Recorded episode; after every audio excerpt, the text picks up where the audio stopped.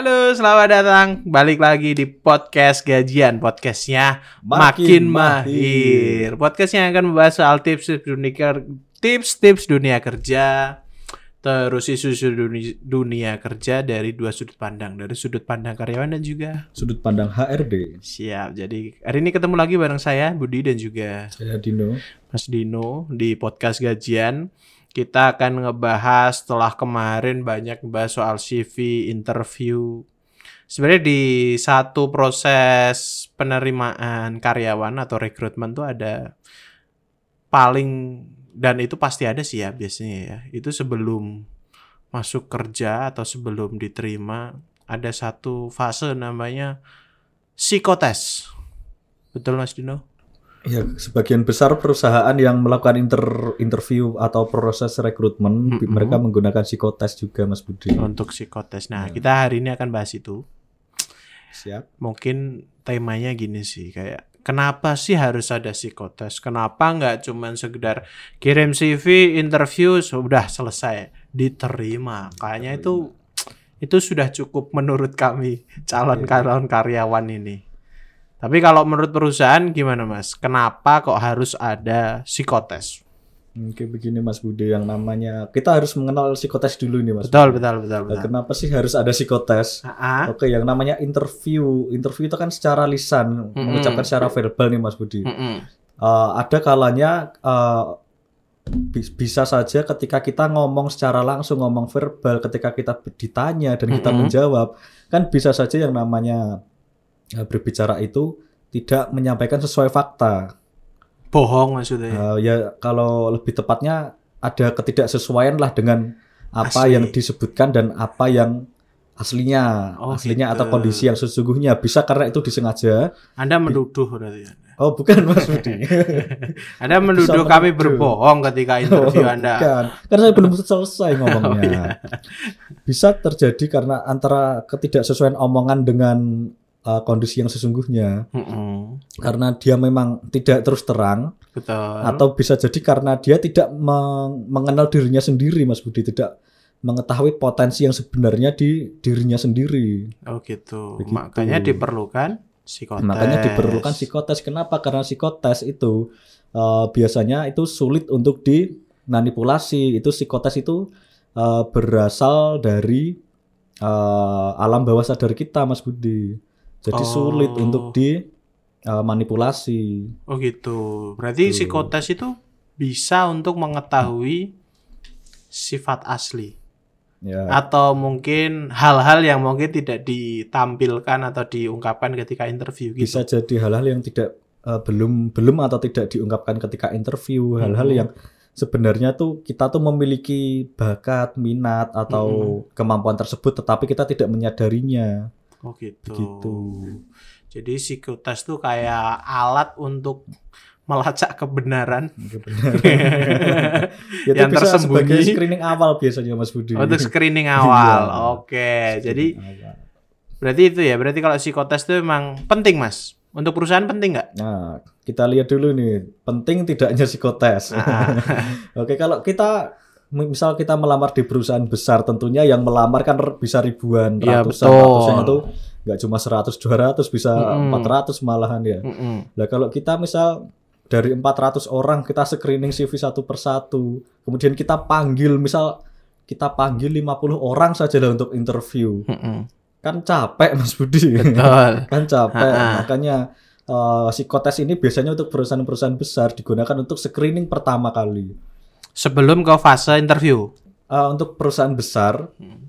misal ada nih ada 500 yang daftar. Betul. Kemudian oke seperti yang kita sebutkan kemarin cara screeningnya gimana? Kemungkinan mereka pakai ATS itu kan Iya. Budi. Secara apa ya? Dokumen. dokumen. Ah, Secara dokumen menggunakan sistem. Mm-mm. Tapi untuk lebih memastikan lagi biar efektif dan efisien kan yang dipanggil itu yang memang benar-benar mendekati dari keinginan perusahaan. mm-mm. Misal dari 500 itu udah di scan secara apa ya secara dokumen, ah. secara CV, Sistem, sistem ah. itu tersisa 100 nih misal. Iya. Nah, 100 kan kalau semuanya dipanggil interview kan juga masih capek juga. Masih capek. Betul. Makanya uh, sebelum itu eh, kita lakukan psikotes dulu kan psikotes bisa online Mm-mm. bisa datang nih oke Betul. lah asumsi kita datang kan psikotes bisa dilakukan secara massal Mas Budi nggak cuma satu Mm-mm. persatu kayak interview kan Iya betul. mungkin satu kali psikotes bisa 15 20 orang kayak gitu Mm-mm. nah kemudian kan udah udah nih 100 di psikotes mungkin tinggal Mm-mm. berapa nih mungkin yang lolos Mungkin ya 50% lah, misal jadi 50% lah. 50. Ya, jadi 50 oke 350 ini kalau eh, perusahaan kalau masih terlalu banyak Heeh. ya dicek lagi Oh gitu. Kalau Dikerucutkan lagi. dikerucutkan lagi yang paling Mendekati. mendekati dengan kebutuhan perusahaan begitu Mas Budi Baru setelah itu interview. interview Berarti gitu. psikotes tuh gerbang gerbang salah satu gerbang pertama screening setelah screening CV itu screeningnya pakai psikotes. Psikotes, Nah gitu. sebenarnya pertanyaan pertanyaannya adalah gini, sebenarnya hal apa aja sih yang pengen perusahaan cari tahu lewat psikotes? Oke, tentunya psikotes ini biasanya pada umumnya Mm-mm. psikotes itu kan untuk mengetahui bakat Ya, bakat seseorang atau Betul. bakat kandidat kemudian setelah bakat ada minat oke, Oke, bakat minat. bakat minat Beda kemudian- tuh ya? beda Mas Budi Oke. kemudian bakat minat ada juga eh, kinerja atau kemampuan ini Ya, ini Hmm. di sini dimaksud dengan ketika dia mendapatkan tugas yang banyak, Mm-mm. kemudian mereka diberi tenggat waktu atau deadline, Mm-mm. apa yang dia lakukan? Maksudnya kualitasnya apakah sesuai, apakah sama ketika eh, tidak ada deadline, Mm-mm. ataukah berbeda nih kualitas pekerjaannya kayak gitu? Oh gitu. Jadi untuk menilai itu dulu yang pertama. Betul. Berarti untuk menilai minat, bakat, terus Kemudian kemampuan, tadi kemampuan atau kinerjanya. atau kinerja tadi.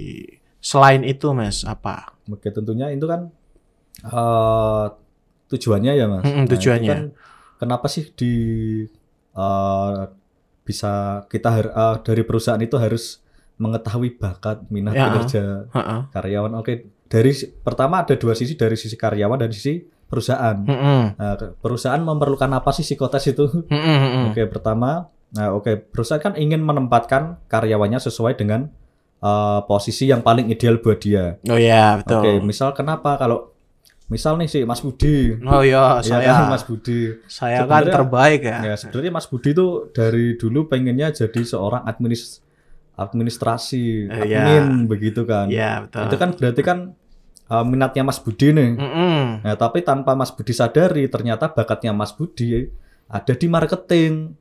Oh, Cuma gitu. selama ini Mas Budi nggak ingin jadi marketing.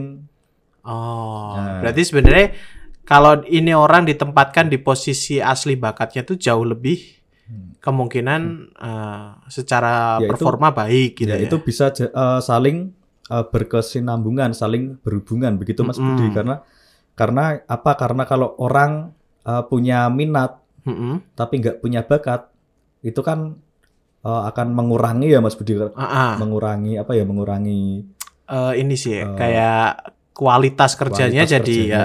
Ya, sebaliknya juga kalau orang punya uh, Bakat. bakat di situ tapi dia nggak minat 100% di situ kan juga akan mempengaruhi motivasinya dia dalam bekerja Betul, juga begitu. Nah, gitu. itu dua itu didukung juga nih dengan Mm-mm. eh, kinerja atau kemampuannya dia dalam bekerja Mas Budi. Hmm. Kenapa kayak gitu? Oke, misal Mas Budi nih ada em, bakat nih di Mm-mm. marketing, ada minat di marketing, tapi secara kemampuan, secara kecepatan bekerja, Mas Budi dinilai masih tidak sesuai nih. Oh Eh, gitu. kan marketing harusnya lari terus nih buat Iya. nyari-nyari ah. klien misalnya, tapi betul betul. cara kerja Mas Budi itu santai. Iya. Nah, ini kan akan eh, bisa jadi eh, ekspektasi perusahaan akan tidak tercapai. Hmm. Itu kalau dari perusahaan. Iya, kalau iya. dari sisi eh, karyawan, Karyawan? nih, menguntungkan juga nggak sih? Tentunya kita lihat Mm-mm. dari sisi karyawan itu akan membantu. Kenapa? Karena kalau dia kita tidak ada psikotes, karyawan Mm-mm. itu udah ditempatkan di posisi marketing. Mm-mm. Oke lah sesuai dengan minatnya, tapi Mm-mm. nggak sesuai dengan bakatnya, nggak sesuai dengan kemampuan kerjanya. Mm-mm. Dia pas tentunya akan merasa uh, kesulitan kan Mas Budi untuk melakukan Iya. pekerjaan. Betul, Kalau betul. udah kesulitan melakukan pekerjaan, motivasinya turun. Oke. Kalau motivasinya turun, uh, komitmen terhadap pekerjaannya dan organisasi juga tentunya akan turun. Hmm. Nah, ini dari karyawan akan rugi, ya. dari perusahaan juga akan rugi, Mas Budi. Oke. Berarti kayak gini ya, berarti psikotes itu eh cara perusahaan untuk memaksim mungkin salah satu cara perusahaan untuk tahu bagaimana cara memaksimalkan setiap karyawan. Betul sekali. Memaksimalkan karyawan sesuai dengan minat, Mm-mm. bakat dan terun- peruntukannya sesuai dengan Iya. posisinya begitu Mas Budi. Oke oke oke. Jadi ternyata nggak sekedar kan kalau jawab psikotes kayaknya gampang banget ya cuman gitu-gitu doang gitu. Iya. Ternyata di balik itu ada tujuan untuk mengukur hal-hal itu ya tadi itu. Kira-kira untuk mengukur apa aja sih biasanya psikotes? Oke, t- tentunya psikotes untuk mengukur ada beberapa nih Mas Budi. Mm-mm. Ada yang mengukur eh, kecerdasan. Mm-mm. Kecerdasan itu tidak hanya kecerdasan IQ, IQ, ya, tapi kecerdasan emosional, Iya. juga kecerdasan eh, Spiritual bukan? spiritual juga begitu. Terus selain itu? Kemudian juga ada eh, mengukur produktivitas juga nih Mas. Oh bisa. Produktivitas karyawan berkaitan dengan kinerja tadi, Mas. Oh berhubungan sama kinerja. Oke oke oke. Terus apa lagi Mas Dino? Kemudian juga bisa mengukur nih stres karyawan nih. Oh bisa diukur lewat Bisa, psikotes? Kenapa bisa? Nah, begini. Nah, stres karyawan itu juga berkaitan dengan kinerja Mas Budi. Mm-mm. Dengan kinerja ketika karyawan pasti kan ada saat dia eh, dipepet oleh situasi yang Iya. ya Ya deadline, deadline lah ya. ya banyak tugas lah dia itu Betul. eh, kecenderungan bagi kecenderungannya ke mana sih? Tetap Mm-mm. tenang Mm-mm. atau dia panik Mm-mm. atau dia eh, bagaimana caranya dia mengerjakan sesuai waktunya dan Mm-mm. Kualitas kerjanya tetap sama Mm-mm. ataukah dia akan memberontak itu bisa Oh gitu. diketahui Berarti cara manajemen masalah ya. Cara Betul. memanajemen masalah eh, setiap karyawan itu bisa dites lewat. lewat psikotes. psikotes. betul kemudian juga bisa kita mengukur kepribadian karyawan Mas Budi Kepribadian tuh kayak apa aja nah, mas? kepribadian itu seperti ketika kita hmm, mungkin kita tuh orangnya tuh uh, friendly nggak sih Oh, Ya, ramah. terbuka, Ah, ramah. ramah kita nggak sih? orangnya terbuka nggak sih Ah, kita ah. tuh punya mungkin kita punya leadership yang bagus nggak sih Oke.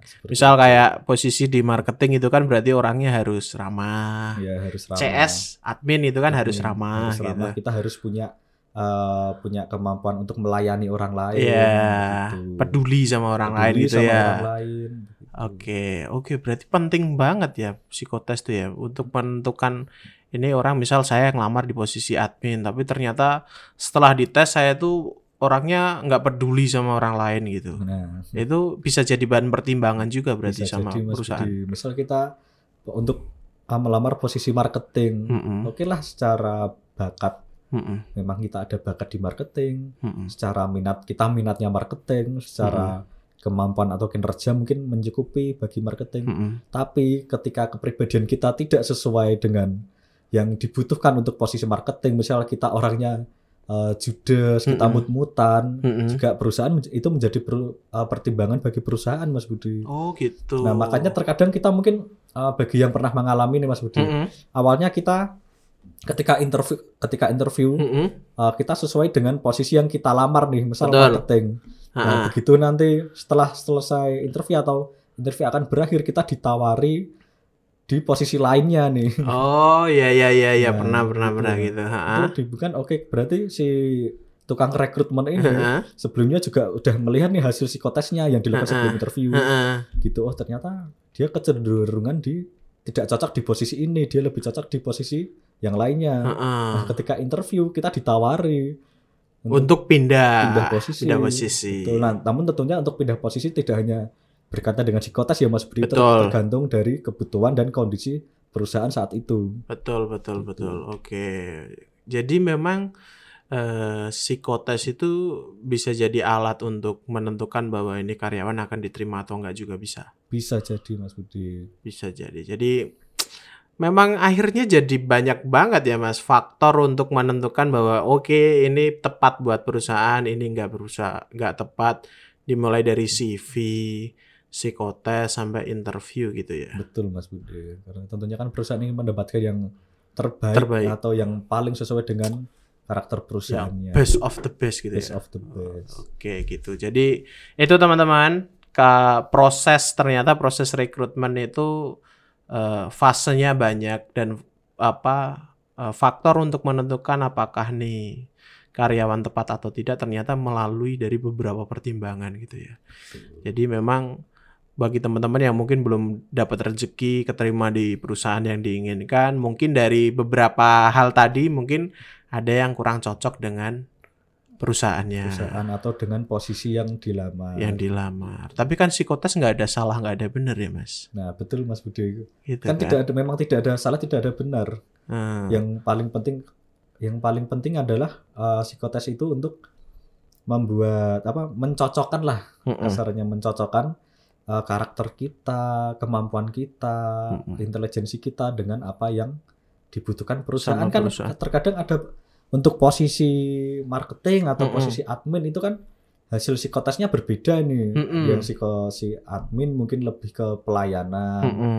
mungkin kalau yang ke marketing dia lebih ke misal ke kesabaran, ke mood ya mungkin. ya. Mood bisa Ke mood. jadi. Gitu mungkin kalau untuk programmer mencarinya ya mungkin eh, yang kecerdasannya lebih tinggi, Yang perfeksionis. Yang perfeksionis, yang, jadi. eh, siap bekerja keras, teliti. teliti.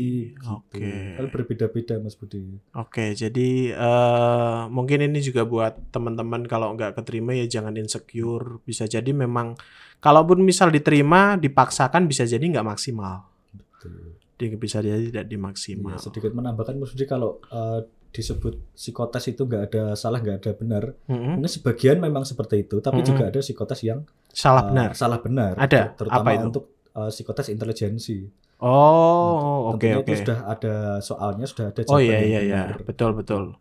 Di beberapa tes di ya. beberapa Tapi tes. kalau untuk kepribadian kebanyakan nggak salah, nggak ada itu salah. kan menyesuaikan dengan diri kita Ya, ya, betul. jadi betul. itu nggak ada benar nggak ada salah Jadi memang tipe apa jenis-jenis tes psikotes itu banyak banget ya Mas Dino ya. banyak Dan- sekali Mas Budi Dan kita nggak pernah tahu perusahaan tuh pakai jenis apa nggak tahu ya. betul mungkin kita dari rumah Udah mikirnya mungkin udah ada yang tahu nih kan ah, psikotes ini psikotes ah, ini ah, tapi ketika kita sudah dipelajari di rumah betul. ketika di kita tes di perusahaan ternyata beda, Beda psikotesnya. ternyata. ini psikotes apa saya nggak pernah Nggak. lihat Ah. kayak gitu Jadi memang eh, karena itu menyesuaikan sama kultur mungkin ya. Betul, Kultur dari- perusahaan. dari kultur perusahaan dari kemampuan perusahaan kemampuan perusahaan berasal dari SDM-nya Mm-mm, berasal dari mungkin dari eh, keuangannya betul. Gitu Mas Budi Oke, jadi itu teman-teman. Eh, kenapa sih kok kita kalau ngelamar kerja tuh harus ada tes psikotes? Ternyata itu alasannya. Dari sudah dijelaskan tadi itu dari sisi tukang rekrutnya itu alasannya untuk perusahaan ini untuk karyawan kayak gini. Jadi buat teman-teman yang sekarang lagi mau interview, tipsnya mungkin ya persiapkan sebaik mungkin. Mungkin mempelajari beberapa tes psikotes, meskipun juga nggak jaminan akan keluar gitu ya. Tapi setidaknya teman-teman punya sedikit pengetahuan. Begitu Mas Dino? betul Mas. Budi dan ingat bahwa psikotes itu kalian eh, kerjakan memang sesuai dengan kemampuan kalian tidak perlu kalian tuh belajar sampai Iya. larut malam sampai Betul. seminggu Betul. ini bukan tes mungkin bukan Bukan tes, ujian. bukan ujian bukan UN Iya, gitu. betul, betul, betul. Jadi disesuaikan sama dirinya masing-masing. karena bahwasannya kalau kalian melihat eh, teman kalian ada yang lolos psikotes Mm-mm. tentunya itu kalau kalian ikut-ikut mungkin belajar dari teman kalian tentu juga kalian diterima Betul. karena apa mungkin karena posisinya berbeda Beda. kebutuhan perusahaan berbeda, Berbeda Tentunya setiap- juga. posisi setiap perusahaan itu memiliki kebutuhannya sendiri-sendiri. Nah, betul itu. Memiliki kebutuhannya sendiri-sendiri dan perusahaan tuh punya kriteria idealnya karyawan untuk kami itu seperti apa tuh beda-beda dan kita tuh nggak pernah tahu gitu ya. Oke, itu tadi tips atau kita udah bahas kenapa sih psikotes itu harus ada.